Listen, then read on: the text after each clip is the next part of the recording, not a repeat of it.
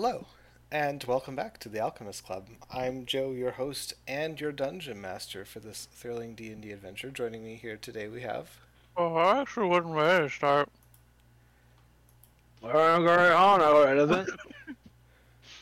Um, I'm Daniel, I play Jeff Fleek. Uh-huh. What happens next in the... in the intro, guys? It hasn't been that long. Waffle playing Tarjux. I'm second. I play Falrock. We're all out of order. Whatever. I'm Matt and I play Leyland and K Hall plays Desmond. Alright. He, he is here. He's just being silly. And I'm afraid that this will probably continue into the episode proper. We're back. Um, it's been two weeks since you last heard everybody, dear audience. It has been considerably longer since we have last played. I think like a month now. Close to. But yes, apologies for the the interruption of service. I was on vacation and we were unable to record uh, the week before I left because of illness and scheduling conflicts and other things. Uh, so we ran out of our backlog, and you have instead uh, listened to hopefully the DM's corner. But we're back now in a perfect Welcome to the world. front log, baby. Yeah, exactly. and in a perfect world, you'll never hear another DM's corner again unless you specifically ask for it. I was Um, about to say, what if it's a big hit? if it's a big hit, I would love that because I had a blast doing it. It was fun. Um, as a consequence of our extended uh, hiatus there, and by hiatus I mean playing hiatus, not not necessarily you know uploads. We have five five fan letters. God. So this is probably going to take up a good chunk of this episode. If you were here for like actual content, maybe we'll get to it. Yeah, uh, just skip. Go to the next one. We haven't um we don't have enough of an influx of fan mail to dedicate like specific mailbag episodes. So I feel obligated. I guess we could split them up and like read some Yeah. more Yeah, next just time. do Uh-huh. one or two now and one or Nope, two for the next I'm. episode. I want instant gratification. Read them all. Let's go. All right. Uh, we're going to start with the first one here uh, from Platinum Patreon member Kenny. Greetings, Foxglove Jumpy Stem and his misadventurers. Uh, Platinum Patreon member Kenny has a question for the podcast. What is each member's favorite fictional Feyan setting? And with there being uh, grim Celtic Irish settings that most are familiar with, do you have a preference of which Fey you would rather deal with? Um, signed Platinum Patreon member Kenny. So, favorite favorite Fey setting, and do you have a preference of what sort of Fey you would rather deal with? Um, my top two are going to be uh the King Killer Chronicles. Um, I think they're the Mine. stuff there is very cool. Um, my other one is going to be uh, kind of off kilter here uh, during our usual stuff, um, and it's going to be SCP four thousand, Oh my god. otherwise known as Taboo.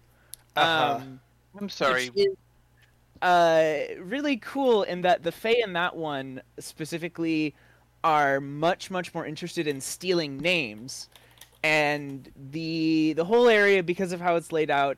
Um, if you refer to something by the same name more than once, very very bad things begin to happen. You can't name anything in that area, and if you are tricked into doing so, uh, problems arise, and I I think it's a very very cool uh, location. Uh-huh. As for the types of Fae I would personally be most at home dealing with or find most useful, there's probably benevolent ones out there somewhere, right? Ah. Maybe maybe some like good-natured Fae. I I feel like there are stories out there where the Fae are mostly into like harmless pranks, and it's like, oh yeah, haha, you got me. You made me look silly, but I still have all my limbs. Lady Blossom a has been from the Dresden files that does that. I was actually gonna bring up Dresden. Yeah, and That's- I would that's like favorite to face setting. just as a as a point of fact, Lady Blossom has been nothing but kind and generous to Oh, yeah, you no, people. she's been great. Yeah, that's true. Oh, um, gonna add a third. we've third done Fae. what she's wanted. Gonna add a third Fae to my list. Um, maybe it counts in your books, maybe it doesn't. Artemis Fowl, the uh, the Fae. Oh, That's yeah, that was a Um, neat a neat interpretation. Yeah, I I think that's their whole culture and their world and the logistics of living underground and everything. I thought it was just neat. I would want to deal with a Fae that is, I don't know. I I think rules oriented Fae. There's a like a temptation there to be like, oh yeah, I could deal with a Fae that strictly adheres to contracts and never lies. But it's like no. I, at some point, I'm gonna slip up and it's gonna ruin my life. So I would rather. I would rather be on more even footing. I think. Uh huh. Next, anybody else? Oh, are the Fae just nature demons? Depends or on your setting. nature devils, I mean. Yeah. Sure, if that's Yeah. that's how you want to run it. Sure. I haven't read a lot of fantasy with fae or fairies in them. Um, but as far as media goes, I guess I like Pan's Labyrinth a lot, which gives me fae vibes. Yeah, that's you guys fair. ever- I'll allow it. Seen that? Um, and then Shannon really likes this series. Um, the acronym for it is ACOTAR. It's like a court of thorns and roses or something. I am googling. Oh, um, the, I think the first hit that comes up when you Google it is the question: Is ACOTAR appropriate? And it says not for children, but otherwise a fun fantasy series. A Court of It's- Thorns and Roses by just- Sarah J. Maas. I think it's a smut series. It does the uh, So- the Google review here, or says that it is the seductive first book in the New York Times best-selling series. Okay, Alright. okay. Hmm. Right on. So, I might be doing it a Alright. disservice, but that's that's a. I mean, that's a word that a lot of people who like that series use. so- Wikipedia says the genre is fantasy. I I mean, I think the Fae should be a little seductive. I you know I I am going to investigate this further because I've actually been craving like a new Fey tinted series. So we'll see. Um yes. Well, as I was saying earlier, I really like the Dresden Files interpretation. Um, having the the disparate courts that gain and lose power depending on the time of year is just very very cool. Um, also, their ability to uh, manipulate the truth in their wording is some of the better that I've read. Um, I don't want to give away spoilers, but there's a point where one of the Fae lies, and it's literally like revealed as the last line of one of the books, and it just blew my mind absolutely. Um, as to what Fae I kind of like to deal with, I I am like Falrock. I would like to not deal with them. like, I mean, sure, harmless pranksters. Okay, all right, haha, very funny guys, but like. Fae pranks always go from harmless to harmful like that. Like, I don't want to deal with them. I guess I didn't say which my favorite was earlier. Um, Autumn. That was probably my favorite run-in with any of the courts or their seasons. Like autumn in the Alchemist Club setting. Oh, I I thought that Kenny's question was which of the four No, seasons. out of all fiction. Out of all Of all the fiction. courts. yeah. Okay, I thought that was a two-part question. Like, out of all fiction, what's your favorite Fey interpretation? And then he was like, "What's your?" I I misunderstood. Which Fae would we want to deal with being which of the four courts? They all kind of Yeah. seem equally terrifying in the Alchemist Club, so well, I didn't know that they had courts generally in in Fey. It's Um, traditionally split into winter and summer. Okay. Seelie and unseelie. I may be mispronouncing that because it's Gaelic and I do not speak Gaelic. Like, No, I think I think that's right. Um, 'Cause that's it's how they read it in Amalur, at least. yeah, it's um the she like S I D H E is Yeah. pronounced nothing like it's spelled. So I'm like I'm always a little leery of this.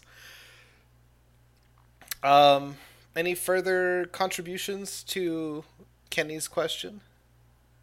Mine was also the King Killer Chronicles, so It's a good one. I'm Mm. Mm-hmm. I've read most of these, and they're all very good.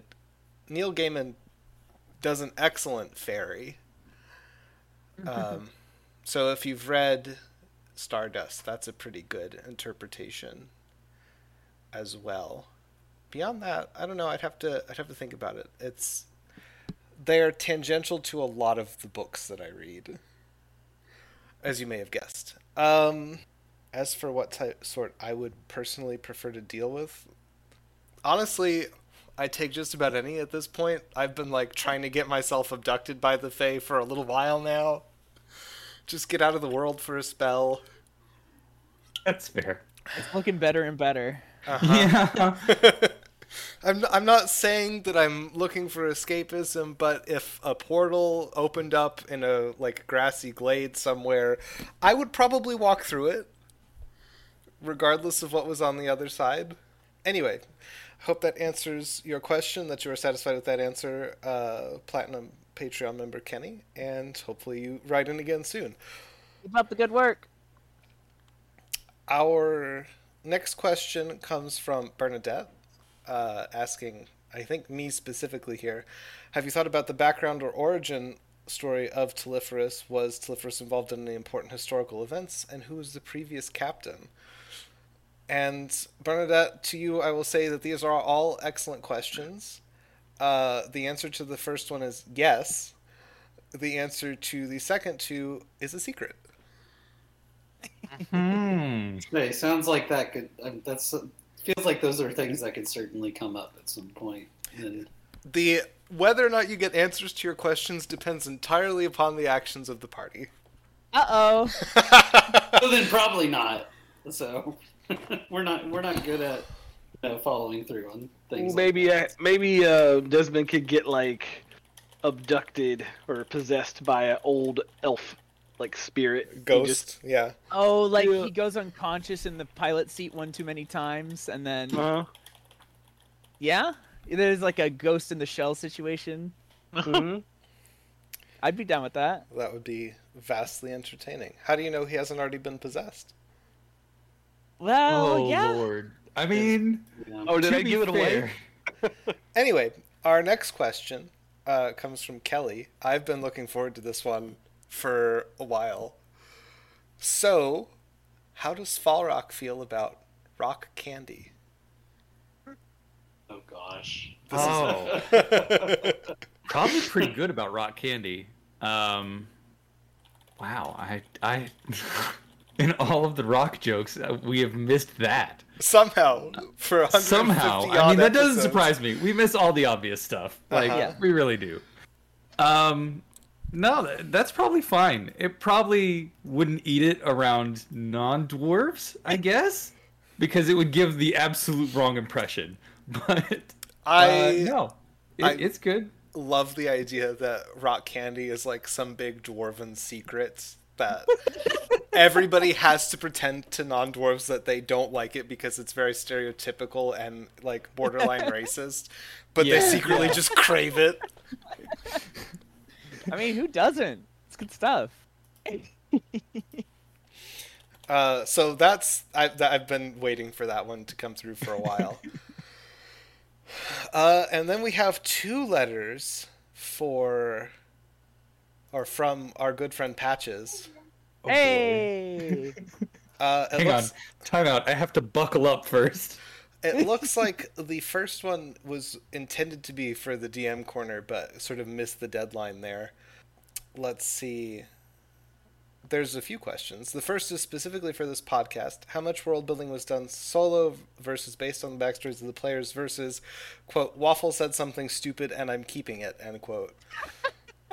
Um, a fair bit of this world building was done well before we started the podcast because I originally d- developed the setting for a different campaign entirely, and that campaign fell flat after like three sessions. And I was like, I'm kind of pleased with what I've done, so I'm just gonna import it to to the Alchemist Club.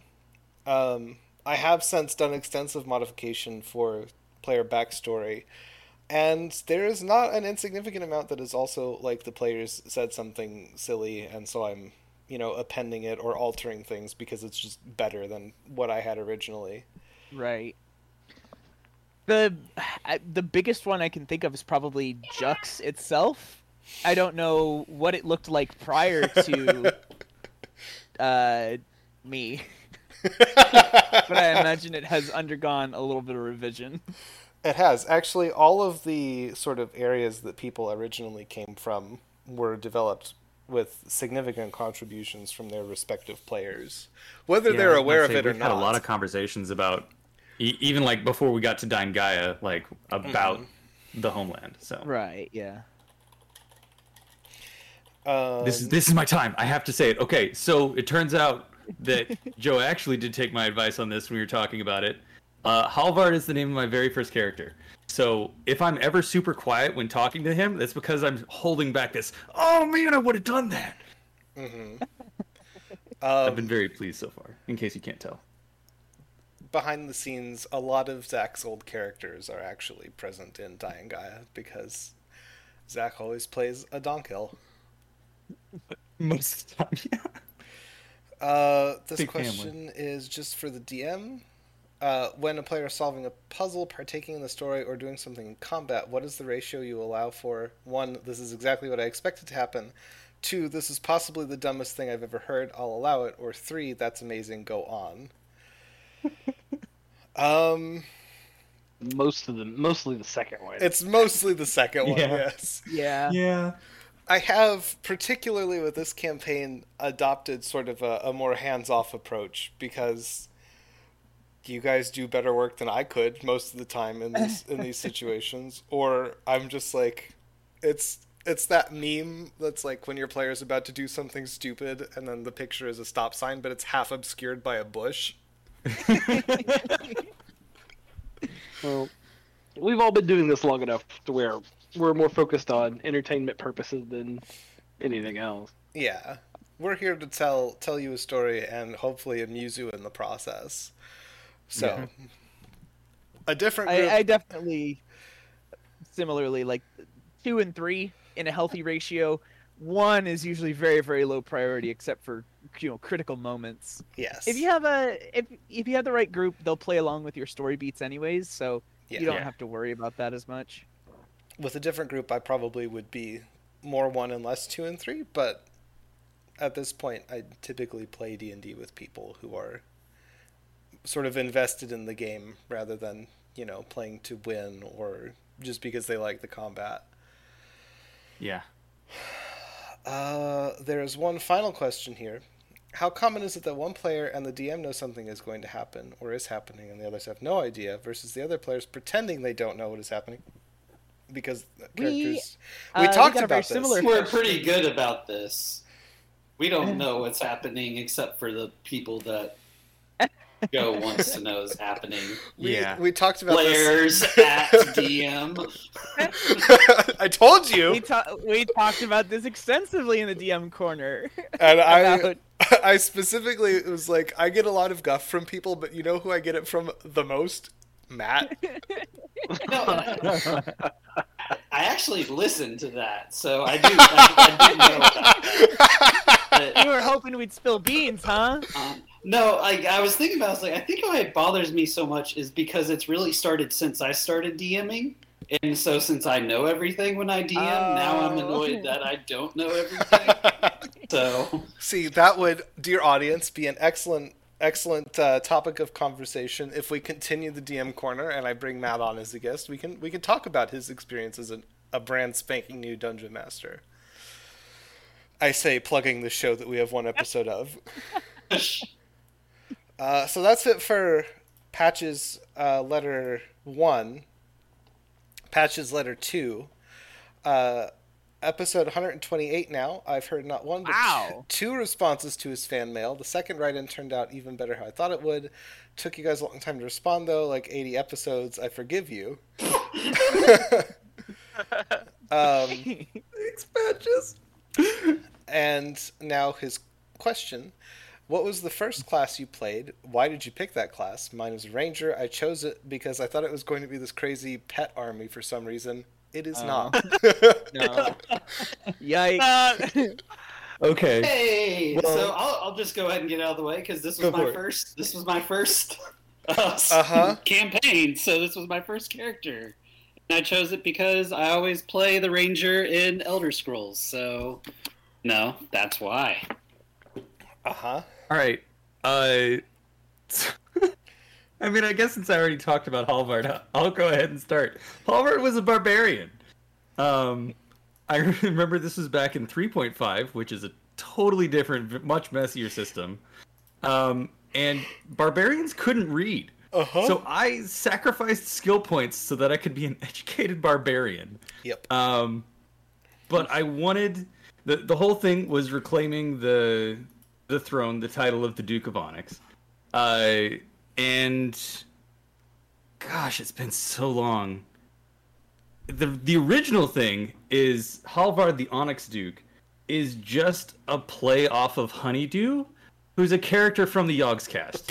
and I was really into Minecraft at the time. That's literally how it all started is he, I am a dwarf and I'm digging a hole, diggy diggy hole. That that is what started me in D and D, and I'm not afraid to say it anymore.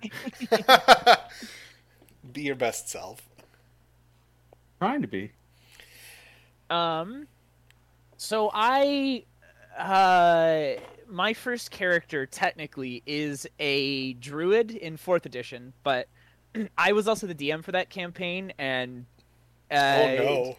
yeah, no DM player character. It was our first time playing. It was my first time DMing. I was like, well, I guess I'll make a character because why not?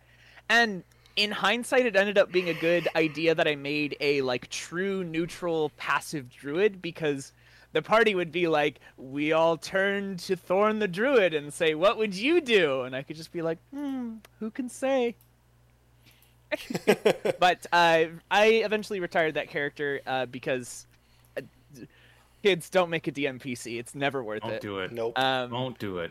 so I would say my first proper character, unless my mind is failing me, Patches, I too have suffered the bane of creating a ranger and then realizing that rangers were not nearly as cool as they should be.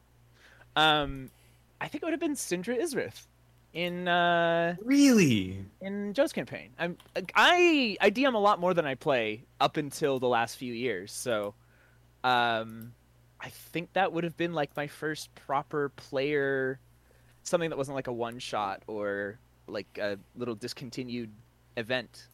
So yeah, um made a ranger was like, "Oh, polearm master, glaive, sentinel. Oh, I should have just been a fighter, huh?" I was did. I was all excited to make this cool like monster hunter, you know, uh, tracking the beasts and learning their weaknesses. No.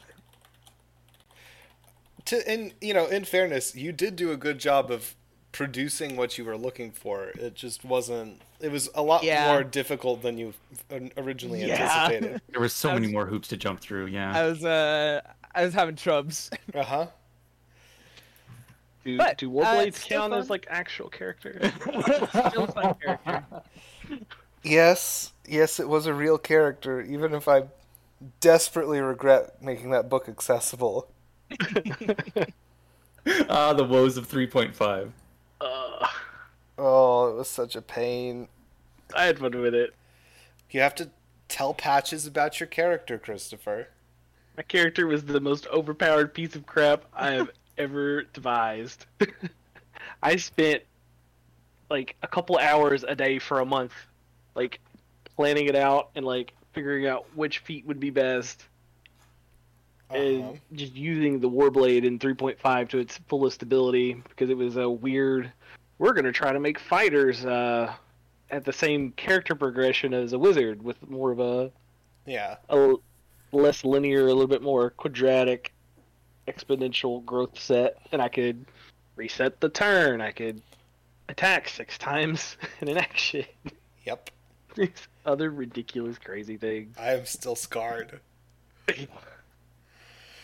I remember when uh, I did my I ran my first campaign and I brought you and Joe on as the final bosses because I couldn't Uh-huh. think of a fitting final boss.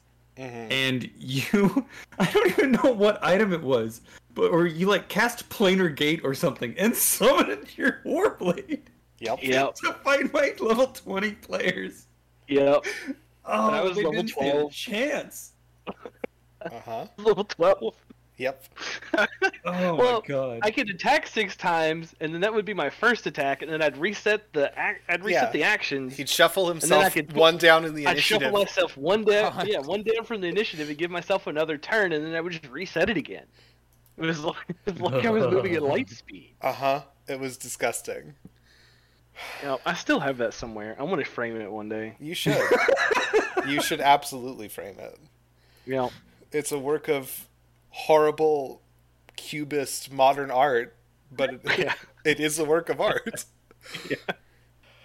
Uh, So- Daniel, go. My yeah, my first character was in the same campaign as that Warblade with uh, with K Hall and Kevin and Drew Ariel. and, And Ariel, Ariel, yep. and Alex. Um, and he was a uh, I think it was Inaxel Godier was his name, and I I still have the sheet somewhere as well. He was a Drow ninja, and he was the most unimpressive piece of crap uh, I ever I ever played, but only because um, I was playing alongside a sword sage and a warblade. Yeah. Um, well, you were second worst because Drew had an. Drew died. Drew died like twice. That is one is a true true neighbor and one is an alchemist. Yeah, which is that what- is that is the origin of the name of the Alchemist Club is Drew's character from that campaign. Yep. because he could never do more than a d6 Six of damage. damage.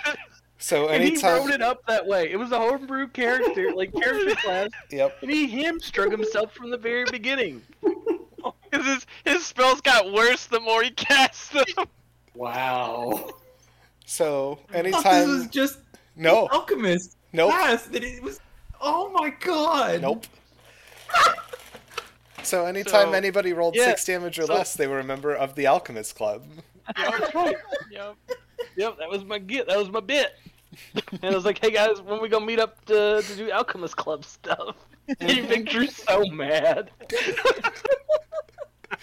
Yep. So Inaxel was this um, chaotic good drow outcast that like hid his id you know his his uh, racial identity from everybody for like several levels. Um, and then K Hall's character found out he was a drow, and he's like, I, re- I remember back, like he he did, he did some like knowledge history check, and remembered that the Aquan or aquatic elves had like fought some drow or something and got. Yeah, gotten because my character was Atlantean or some shit. Yep. yeah. Like So, they like you were like, some oh. trade thingy or whatever. I don't remember exactly. I just picture like Photoshop uh, like angry eyebrows over the Warblade's character as he realizes that uh, I was a drow. Mhm. Um, but then we were in that elemental tower, Joe, that you had made. Um, I forget what the boss of that was, but we went through like six different levels. You know, fire, earth, water, air, negative, and positive. I think, Uh huh. if I'm not mistaken. Yep. Um, we were in the we were in the water, uh, right? Yep. Yeah, and water. like the warblade was was dying or something and oh and no, I, poured I, a I passed potion out, but I couldn't die because I could breathe water. Right. yeah but, but- i think you were you were maybe doing death saving rolls but i like Yes, but I wasn't drowning. Drew's character. no was no no one that because you could cause you could breathe uh, but i i remember pouring like a potion uh down or or, or yeah in it, an actual pouring a potion down uh your b- warblade character's throat and he wakes up and it was just like okay you know uh blood blood debt now you don't give a shit about uh the the whole drow thing So, Racism off. yeah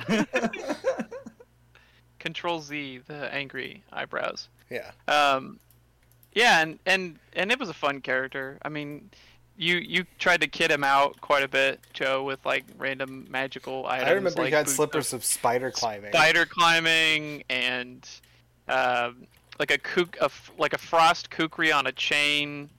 Um, I think it was a keen one as well. Um, Yep. so I had like a better crit crit range.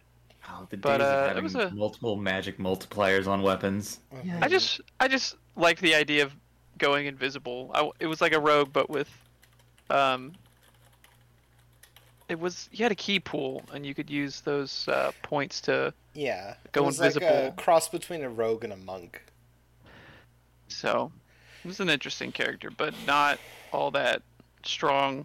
At least in that campaign, it wasn't. Yeah. He was good. 3.5 had balance was- issues. Yeah.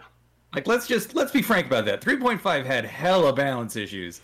So stuff could be really cool and fun to play, and then your buddy could just play something from a different book, printed at a different time, and just do twice as much as you with half the effort. Yep. And that's just how 3.5 was. Yep. Yep. Yeah, we we didn't have a sorcerer or a wizard or like any big casters in that party. We Nope. just had we just had a sword sage and a warblade. Tome of the Blade. No, thank you. Just say no. Yep. Say no. Okay. Um, I will do mine real quick because we've been answering fan letters for 31 minutes.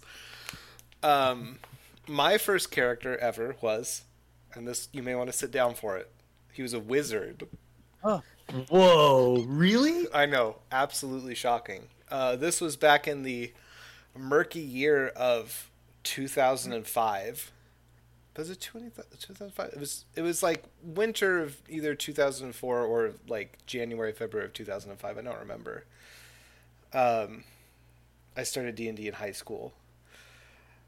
Uh, and he was literally just like the bog standard first level 3.5 wizard. There was nothing special about him, and he lasted like two sessions before we gave up on the starter set. Um, so not very exciting, as it turns out. I'm trying to think. You didn't make your first character based off of a meme you liked, so you know. Memes didn't exist back then. this is Oh, a come on, the pre-meme game era. exi- the game existed back in 2005. Memes existed. Now it's a Times. premium area era. Ooh. Um, but yeah, I like.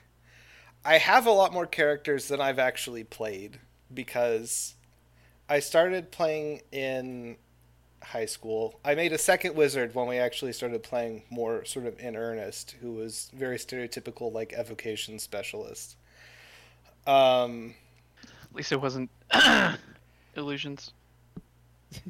Yes, and um, at once you know graduated high school and went on to to college, I sort of became more or less the full time dungeon master. So it is it's rare for me to play a character long enough to like get properly attached to them. Uh, the earliest one that comes to mind immediately being, of course, Julian, the Wild Mage Sorcerer from from Zach's campaign. Love Julian. Good times. All right, so patches, there you go. Uh, dear audience, I apologize for the fully half an hour of of opening fan letters here. It's the definitely not mailbox episode. There's content here, we swear. Yeah, we're we're about to start the content.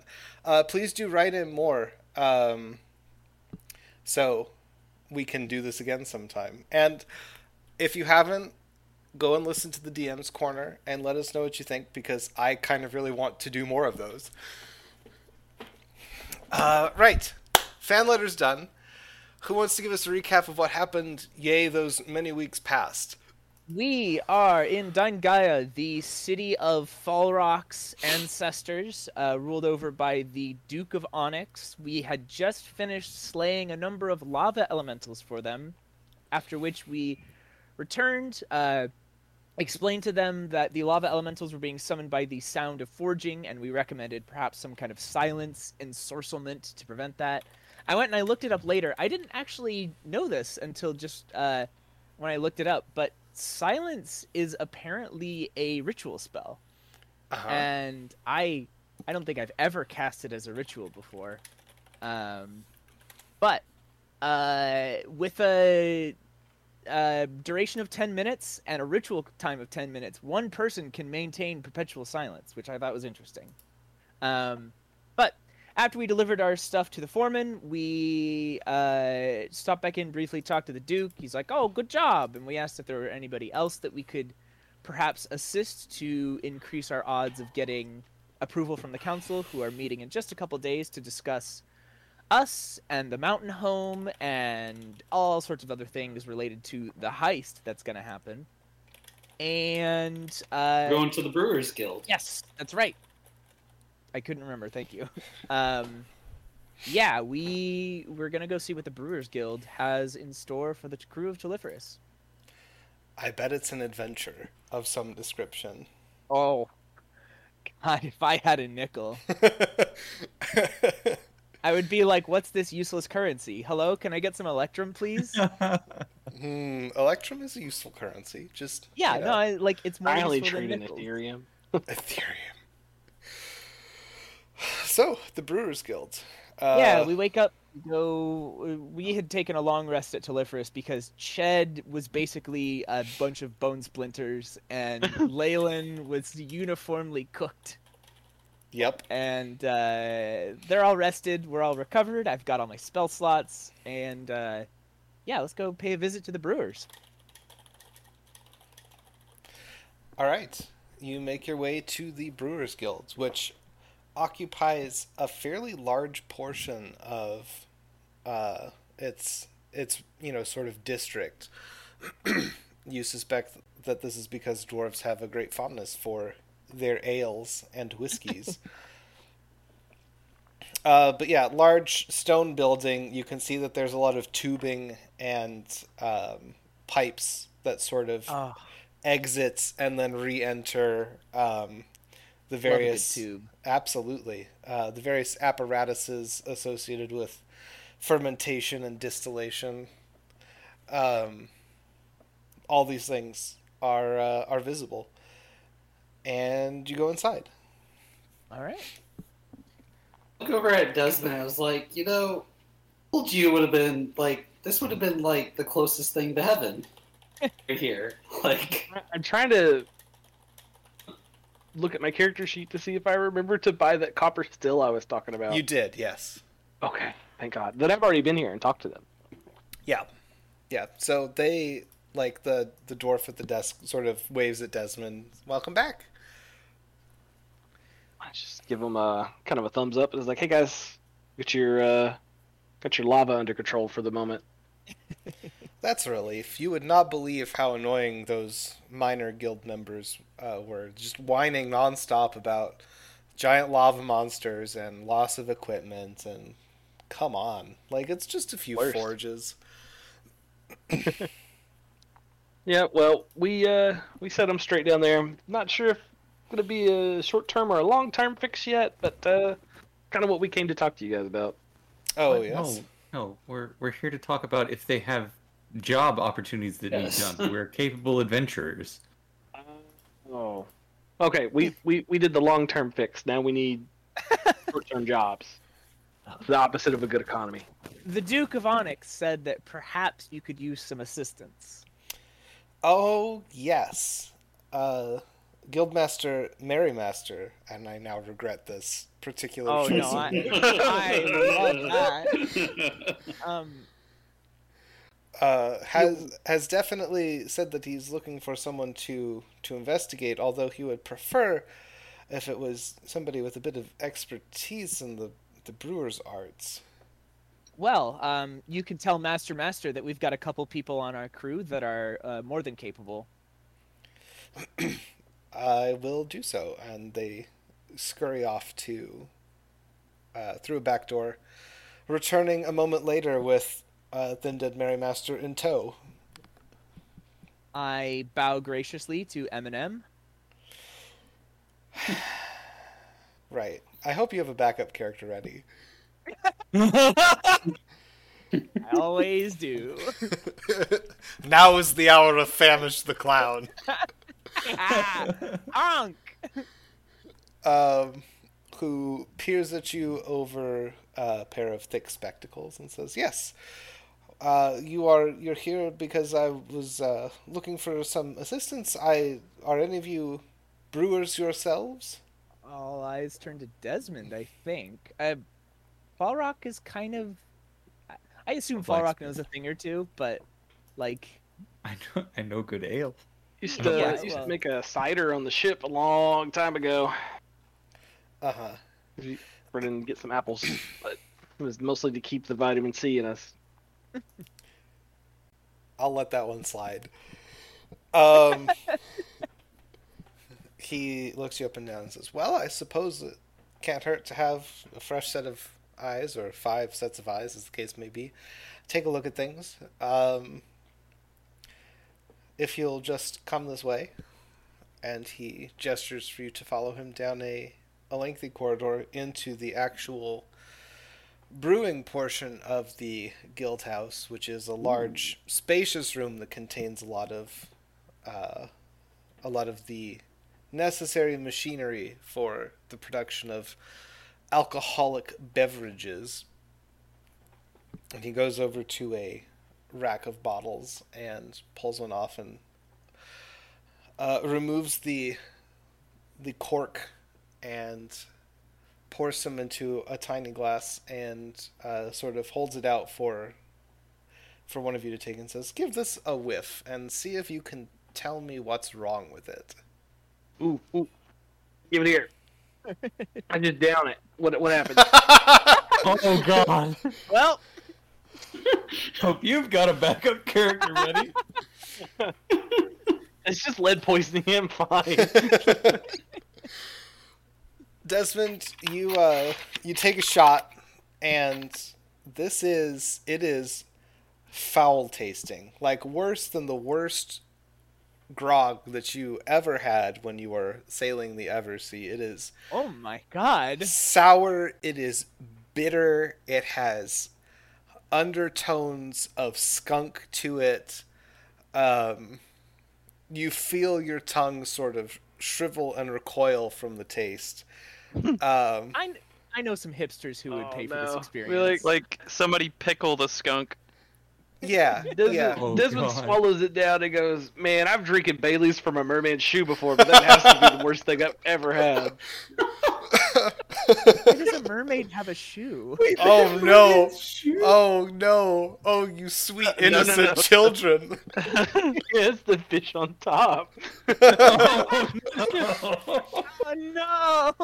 oh no. As a quick aside, I have been watching the Great British Bake Off uh, through the pandemic, and Noel Fielding is one of the hosts now. And I had a moment of serious cognitive dissonance when I found out that he was the person who played Old Greg. Yeah. Yeah. if you if you have not seen it yet, um, Noel Fielding is a contestant in one of the seasons of Taskmaster, and he is incredible. He is just an absolutely like fantastic person, and he's hilarious, and I love him a whole bunch. Um, but yes, so this this you're not sure exactly what kind of alcohol it's supposed to be, even like what what sort of drink this was intended to be. For God. Um, What it was distilled from. yeah, it goes. Can I sniff it and do like a nature check to see Now just if I breathe in your. I'll breathe in your face. Yeah, Desmond walks over and just and uh, go ahead and make your nature check. Desmond, this this travels down your esophagus and it sits in your stomach like a lead ball. Ugh. Nice. Total twenty four. It'll be fun coming out. Um, whatever whatever is causing this booze to taste the way it does is not anything that normally is consumed by a sentient being. Yeah. I say that's unnatural. That's a much more succinct way of saying what I said, but yeah. Um, As in, as in, unnatural, or is it just like poisonous? Like no being typically just drinks poison. um, Desmond acting poisoned. I will ask you to make a Constitution saving throw for me, Desmond. Yeah, I actually have detect Oh, poison disease. no. While he's doing that, Oh, I'm going to cast that. Okay. Seven. Uh, Desmond, you are feeling a little bit tripped out. Oh, Um, okay. Oh. like Desmond's like, oh, this is familiar. like um it's kind of like you're drunk but without any of the motor issues that are associated with heavy drinking it's all sensory These are all benefits. i see nothing wrong with this Um, They were trying to make kombucha, and they did a great Oh, and terrible job. Oh, um, so Did you guys ferment my mushroom? Oh, jeez. uh, Ched, your your spell detects no poison or disease. okay. Leyland, um, you are largely unfamiliar with like you you know that it's not right. You know that there is something wrong with this alcohol. Uh, something has gone wrong during the the brewing process. You are unable to place exactly what it is, and the uh, Merrymaster is staring at Desmond with an absolutely horrified expression on his face. 'Cause I imagine Desmond's face is just going from like happy smiles, big stupid grin to like horror as he watches the shadow people run backwards upside down on the, the ceiling. Oh, God. Uh, when did this start happening? a couple months ago. It's been a, a very slow process.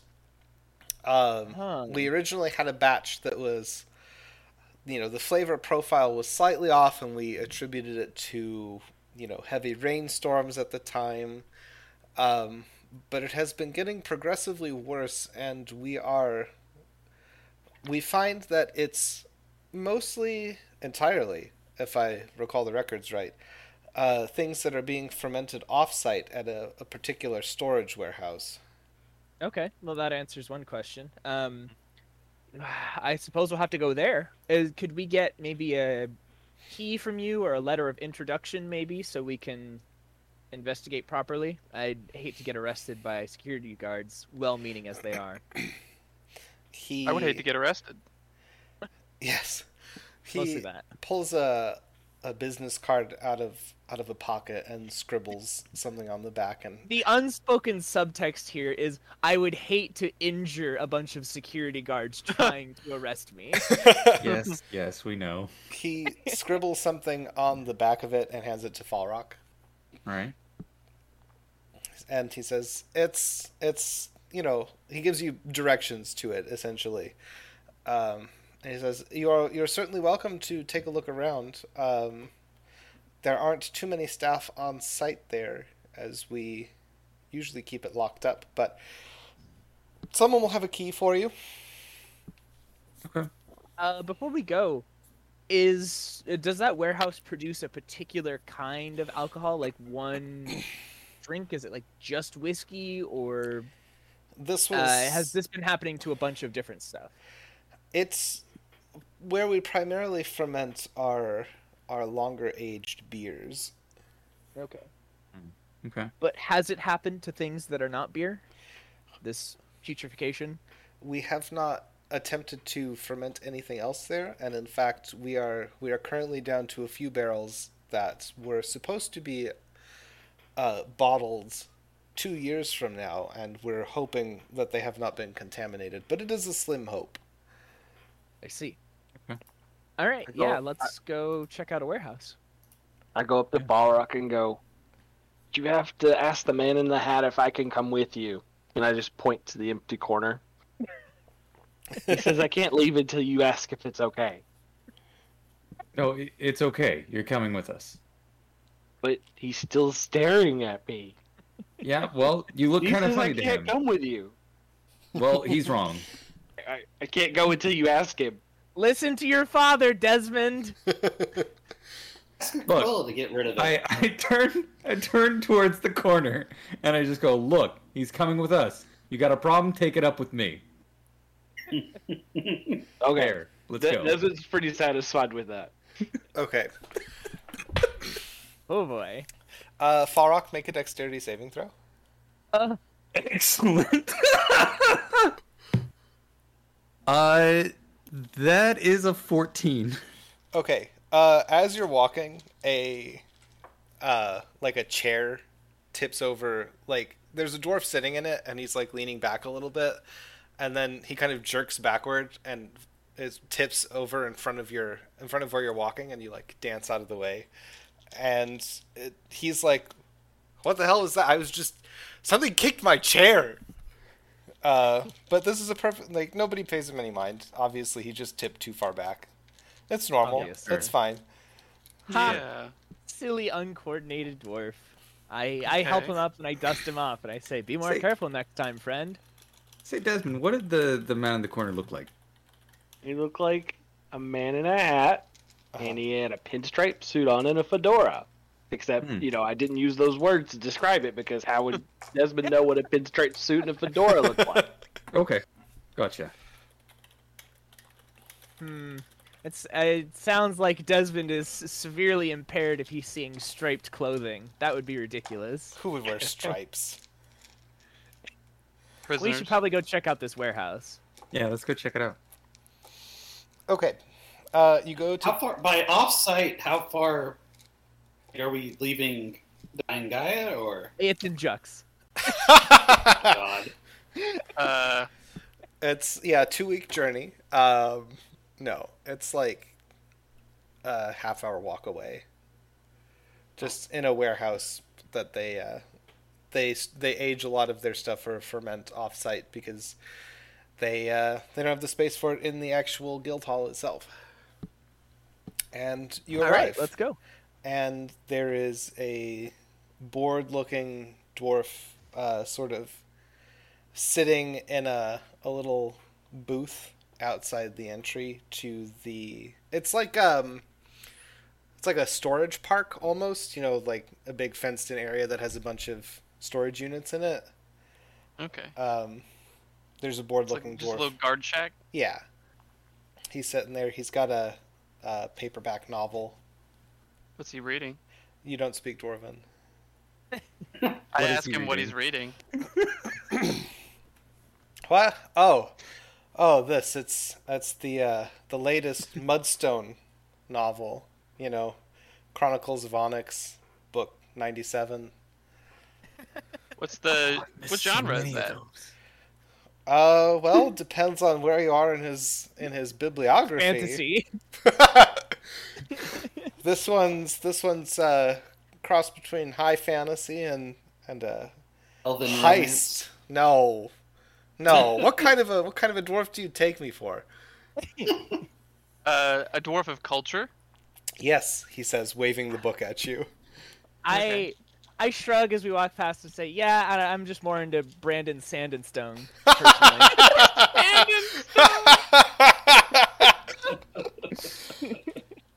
uh huh. I didn't realize we were already up to 96. Ah, it's been so long since I've actually had time to read.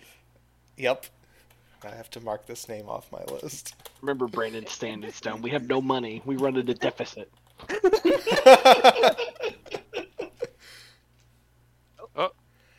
okay. Welcome back. Sorry.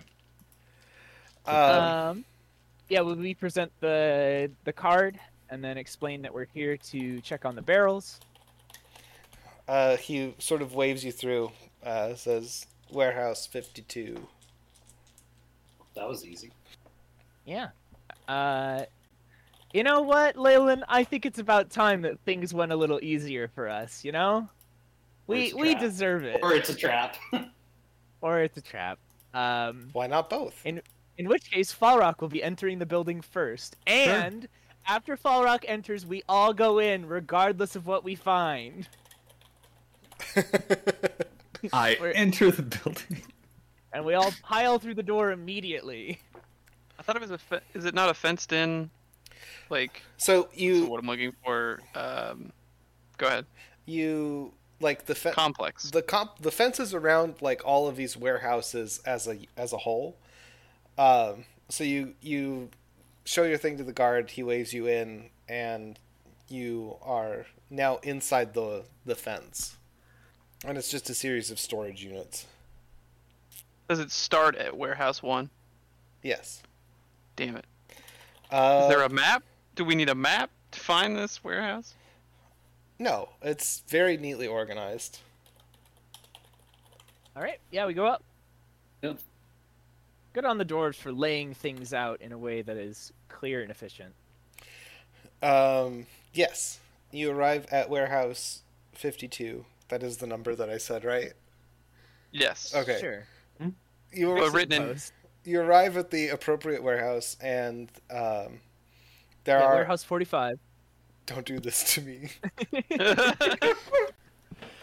yeah. Um, anyway, so we're walking up to warehouse 42, and um, there are so there's there's uh, a little bit of um, like a work area sort of set up outside, and there's a a dwarf sitting there with a ledger book, and he's just sort of paging through it morosely.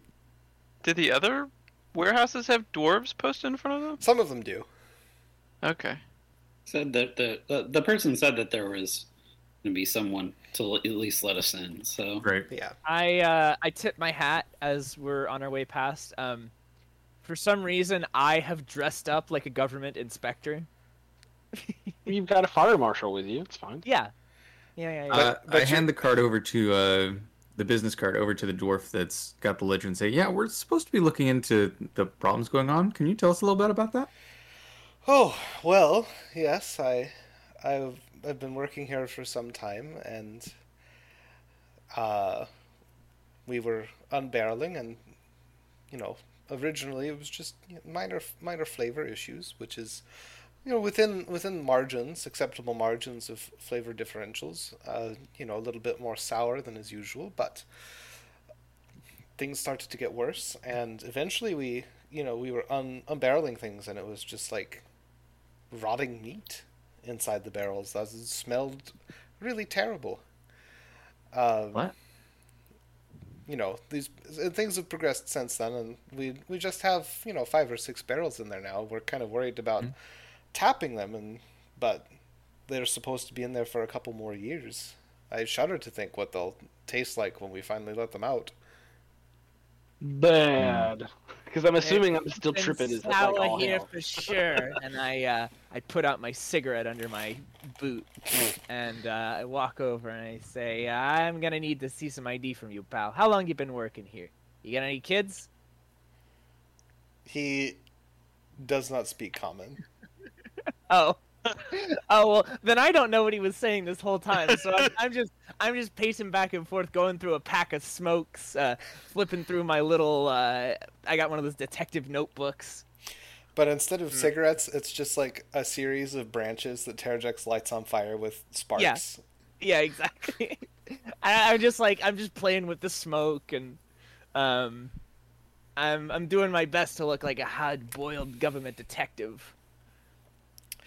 Um, so yeah, the Okay. yeah the dwarf addresses all of this to Falrock, who is hmm the only person who can understand. I'll him, translate it. I'm not. I'm not that guy. Yeah. Uh, um, uh, Desmond, you are um, you're sobered up a little bit. Like the walk, kind of. You are sweating profusely, and it's like, in addition to your normal mucus production, Uh, and it does not smell good. He's just like dripping. Oh no. Yeah. most Uh, of my efforts here are just always trying to be upwind of Desmond. No, here, Yeah. here's what you do: is you essentially hotbox him. You create a little sphere of wind no, that yeah, always like a, a vortex. points the smell inward. I'm just constantly casting Druidcraft on him so he smells like flowers. There you go. We're gonna need Uh, something stronger than Druidcraft. so I saw this TikTok the other day, and it was this guy's like, I wiped my I wiped my butt with my hand, and it smelled clean. So is my butt clean, or do I have COVID nineteen? like one of those. It's like, am I actually fine, or do I have COVID? God.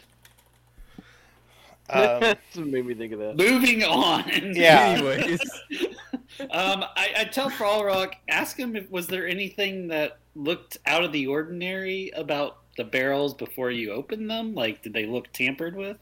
yeah. Have there been any break-ins as well? I I relay Leyland's question. No, not really. They're they they seemed perfectly normal. Um, Do you brew by any magical means? we are proud of not having any magical interference in our in our drinks. There are some other people, especially homebrewers, who will use magic to accelerate or alter their flavor profiles. But everything we do here in the Brewers Guild is 100% authentic, non magical alcohol. Like that. Okay. Um, well, let's take a look inside then. Okay. Yeah. Yeah, I'm, And we go in. And I'm In we actually go. I just lead to, the way. to rule out like some kind of uh like let's say somebody carved a rune into a pipe or something to try and spoil ingredients to you know although this was like it, it sounded like a gradual process like they didn't all just spoil immediately Right. um Mhm. so it's an incremental change whatever it is And it's Um, only happening at this site. So uh, just to rule out a magic source, I'm I'm gonna cast detect magic inside the warehouse. Okay. um, you do so, and you do not detect any magic. Okay. Uh, one more question for him. How many, how many uh, workers handle like, the mixing and everything that would be like around barrels as they are being filled and like you know, are actually part of the the, the process. That's brewing process. the, all the mixing, etc., is done at the guild hall, and then the barrels are transported here for storage while they're fermenting or aging. Oh. The answer. And it's might only not barrels that are stored here that are having the issue. Yes. Okay. Okay. How big is this warehouse when we go inside? Like, when d- when did the when did the first difference in flavor profile change? Uh, the Start. guildmaster said it was a couple months. a couple months back. couple months. Did anything else change around here in the last couple of months? Like, did somebody get fired? Um, did you, you know, did you have a run-in with some competitor? Like, did anything significant happen a couple of months ago around the same time or a little Did bit an before? old witch curse you? no, everything was pretty business as usual for us. I we did we did go over and interview everybody who was working on site at the time. Can you write up a list of their names and give it to us later? You can access that information at the guild hall if the guildmaster feels it's pertinent to your investigation. Okay. Where do you get the Where do you get the barrels from? Uh, he we get them from the Coopers Guild, of course. Good job making him have to remember where barrels are made. Yeah, I, it took- Or who makes barrels? I yeah. I know there's a term for this profession. I think it's Cooper. It's Cooper. Yeah, I would have corrected Mhm. you. Okay, thank you. Cooperage, yeah. Can I help you with anything else? I can't. No, guess I we're think good. I think Let's- that's about it. Yeah. Let's go Let's check take a this look see. All right. And I, uh, I open the door nice and slowly. He opens the door for you because he has the key. Oh. Um, and inside you see it's it's about twenty five feet wide by fifty feet long. Um, there are a lot of shelves that are currently empty. There's one shelf near the door that has five barrels on it. Okay. And otherwise, empty or Uh, yeah. There's like, it's very much an air of like this place used to be busy and is not anymore because of the troubles. right? Hmm. Okay. Um. Before uh, I like hold out my arms and like whoa, whoa before anyone goes in there, Leyland should look for tracks in the dust. I mean, considering they've emptied a bunch of barrels out, I'm probably gonna find a Oh, lot of tracks. Shit, you're right. Yeah. Uh huh. there isn't. Yeah, really, what if- there isn't What if even they're any dust in non-dwarf? there. Like it's been swept pretty pretty immaculately clean. Oh, okay. Never mind. Uh, I go up to one of these barrels and I knock on it. It sounds like a barrel full of liquid. Huh. Interesting. um. How well are I'm these sealed? leave- Can you like smell them from the outside in places? No, they are Okay. absolutely sealed. Mhm. You- I um I'm gonna let everyone else do the sort of investigation down low. I'm gonna fly up into the rafters and look for clues up there. I'm gonna like look around on the rafters to see if any like weird voodoo effigies have been placed there, or you know if anyone has carved runes like Chad was talking about. Um, even though magic sh- detect magic should have picked him up, but who knows? Yeah, what was Um, what was this land before? Like, has this always been dwarven land? Why it Is was an it- are we- dragon burial ground? An ancient elven, you know, graveyard. Yeah. The fortress of Dying has been the homestead of the Onyx Duchy and the Donk Hills for nearly a millennium. So it technically is an ancient dwarven So, like- burial ground. A couple generations. Sure. Um, yeah, I guess I'll roll an investigation check just generally without. I, I don't know what to look for specifically just yet. Okay. Fifteen. All right. Uh, Waffle, what did you get on yours? My oh, a nat twenty. Uh, Oh. So that is a uh twenty-one. Okay. Uh, Hacking that big int score. hell yeah. Is anybody else doing any kind of uh, investigation or looking for anything in particular? Or Yeah, I mean, I was gonna look around the the the, the five barrels specifically, and, and looking at the barrels themselves to see if any, you know, anything seems off about following them. me? Uh, Desmond, I would like you to make a perception check for me, please. Okay, I'm good at those because I have wisdom. I got a total of twenty three. Okay. So we've got Ched doing general investigations. We've got Terrajux doing ceiling investigations. Leyland is doing Yeah. barrel investigations. Desmond is doing shadow person investigations. Um, okay. Falrock, are you up to anything in particular? Um, I think we've kind of got our bases covered. Um, I guess I want to see if like, you know, sure, I'll check the walls. Why not? Because if there's like draft or something like that, that could affect things. I guess. yeah, stone Oh, cutting. just starts Yeah. walking up and down the walls. Yeah. I just I'm tapping them with my feet instead of knocking on them. I'm just Yeah. walking on the walls. And you will get an advantage. Uh, you will make this roll with advantage because you are a dwarf and it is stone cunning. Ooh yeah. uh, that is still only an eleven. Wow. Tragic. Um, okay, so Better than a four. here's what happens in no particular order. One, Desmond, you're standing inside, uh, standing inside the doorway and looking around, and the shadow people uh, looks like they won't come in here. Um, they're like all clustered and hanging down from the door frame, but they're not like they won't go inside. You also feel kind of nostalgic. Like there's a, a faint sense of of like warm comfort that you quite, That's suspicious. can't quite put your finger on. It's very suspicious. Um, Terrajux up on the ceiling with your natural twenty. Yeah.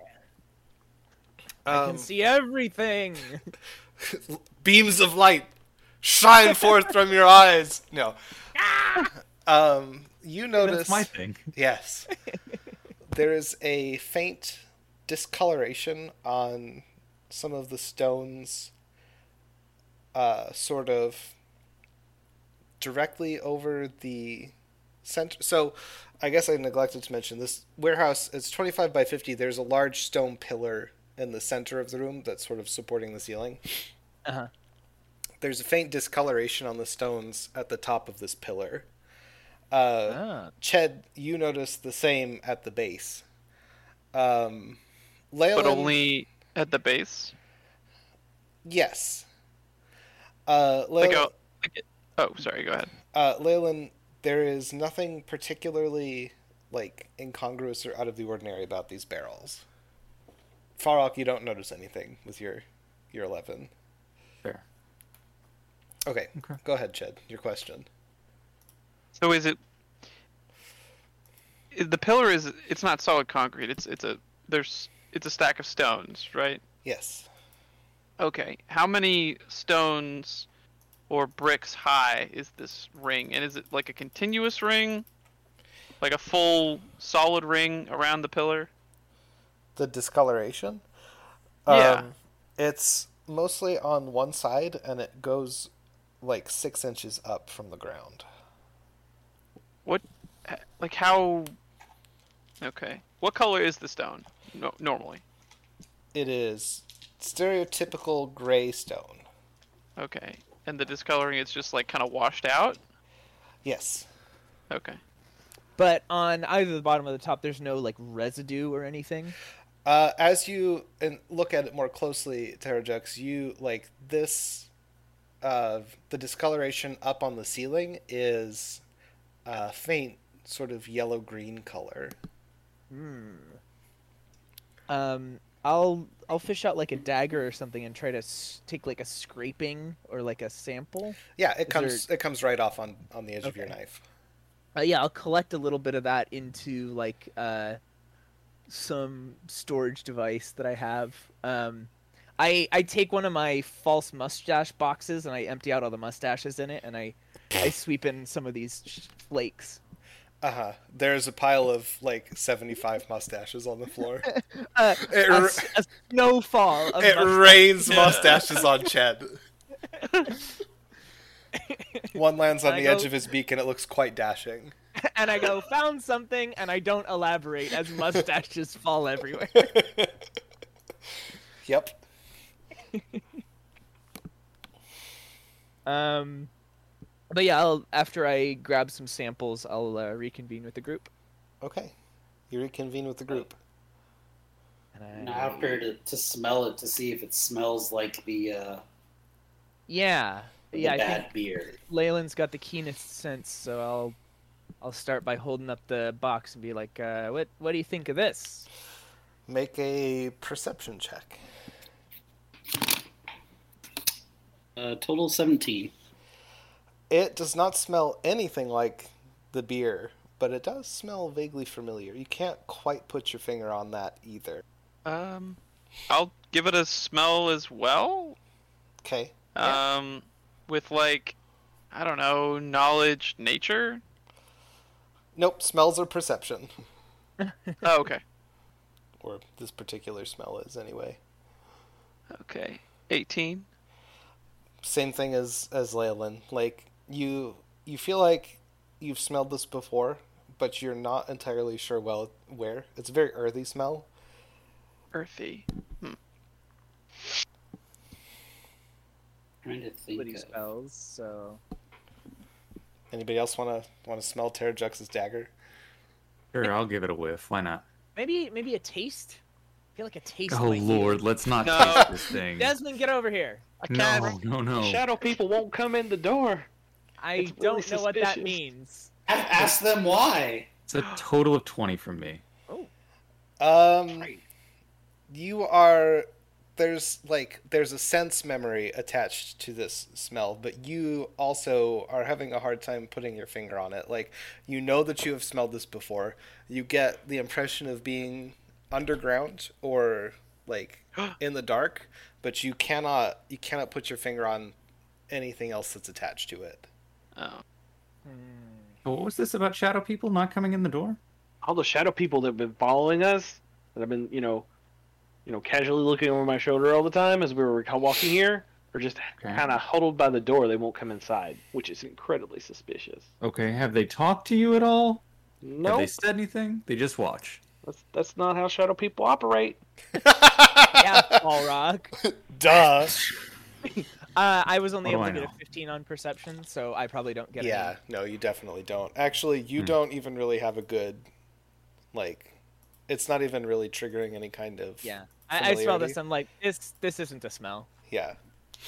It smells like dirt.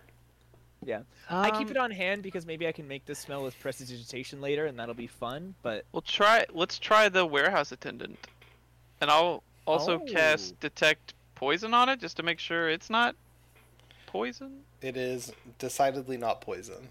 Okay. So let's let's try him. See if it's a um, it's an agent or or something that he's familiar with. yeah, okay. Um, I'm thinking let's take it back to Basil. Yeah. Oh, yeah. We have like a botanical analysis lab, probably. Who we though? Yeah, Dude, Basil's a scientist. So is So Ivy. is Who Ivy. was Ivy? Yeah.